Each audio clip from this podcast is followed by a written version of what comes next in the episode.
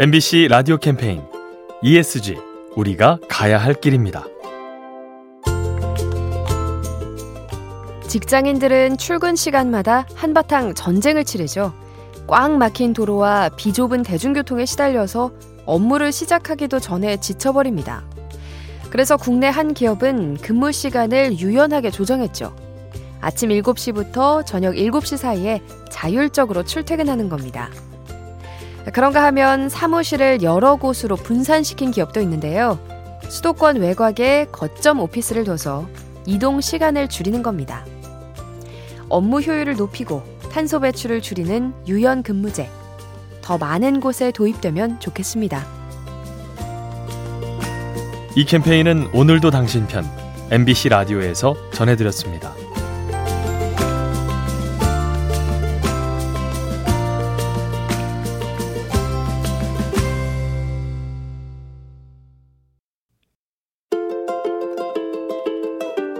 MBC 라디오 캠페인 ESG 우리가 가야 할 길입니다. 국민 메신저라는 별명이 붙은 앱을 만들어 우리 일상에 많은 영향력을 미치는 IT 기업. 최근 여러 논란으로 싸늘한 시선을 받고 있는데요. 일각에서는 평소 거버넌스 구축에 소홀했던 것이 사태를 악화시켰다고 지적합니다. 만약 고객과 이해관계자들의 목소리를 새겨 듣고 의사 결정 과정을 투명하게 공개했다면 부정적인 여론이 조금은 줄었을 거란 거죠. 다양한 이해 당사자들과 신뢰를 쌓는 거버넌스. 위기의 순간 기댈 수 있는 버팀목을 만드는 것과 같습니다. 이 캠페인은 오늘도 당신 편 MBC 라디오에서 전해드렸습니다.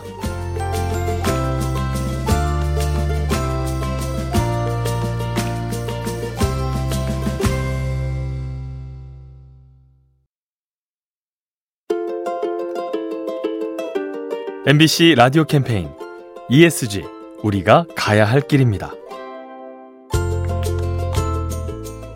산길 운전 중 갑자기 튀어나온 야생동물 때문에 놀랄 때가 있죠.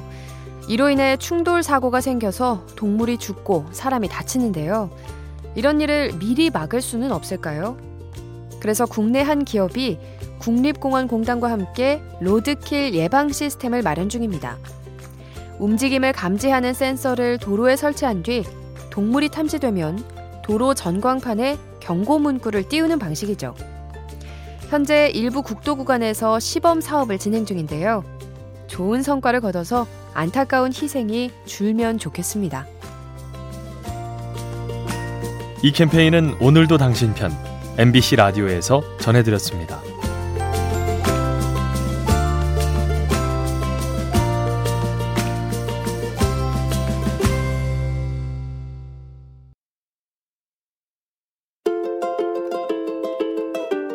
MBC 라디오 캠페인 ESG 우리가 가야 할 길입니다.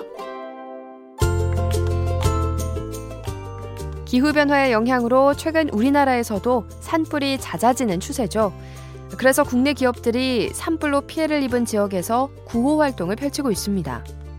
한 기업은 지난해 큰 산불이 났던 경북 울진군에 3만 그루의 나무를 심었고 또 다른 기업은 경북 봉화군에 나무 7천 그루를 심었죠. 그리고 산불 피해를 입은 주민들에게 생필품을 지원하거나 심리 치료로 일상 회복을 돕기도 합니다. 까맣게 타버린 땅에 푸른 희망을 심는 모습. 어려움을 이겨내는데 큰 힘이 되겠죠.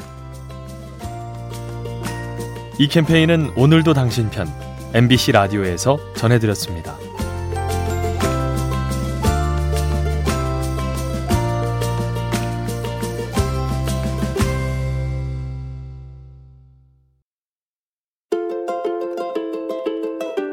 MBC 라디오 캠페인 ESG 우리가 가야 할 길입니다. 최근 지구 온난화로 강의 수온이 올라서 물고기들의 생존이 위협받고 있는데요. 그래서 외국 연구진이 일부 하천에 무더위 쉼터를 만들었습니다. 연어들이 오가는 길목에 시원한 지하수를 흘려보내서 수온을 낮추는 거죠. 한편 이런 모습과 달리 생물 보호에 무심한 경우도 있습니다. 우리 제주 바다에 야생 돌고래를 보여주는 관광 업체들. 이 중 일부는 무리한 접근으로 고래들을 다치게 합니다. 생명체를 대하는 상반된 자세. 어떤 모습이 바람직해 보이시나요? 이 캠페인은 오늘도 당신 편 MBC 라디오에서 전해드렸습니다.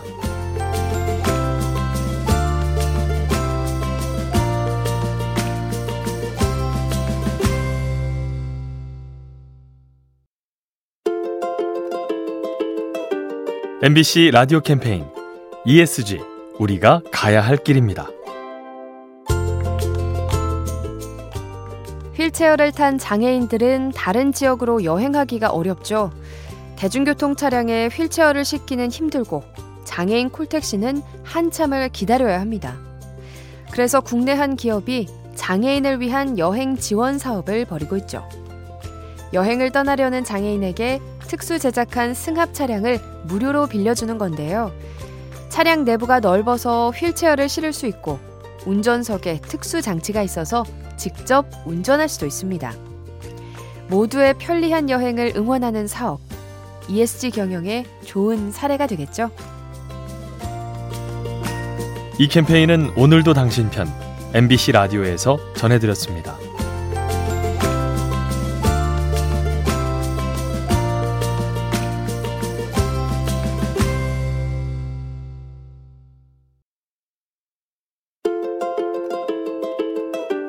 MBC 라디오 캠페인 ESG 우리가 가야 할 길입니다. 과자나 라면 업계에는 오랫동안 사랑받은 장수 제품들이 많죠. 그래서 기업들이 감사를 표하며 더 나은 제품으로 보답할 것을 약속하는데요. 현실은 그렇지 못할 때가 많습니다.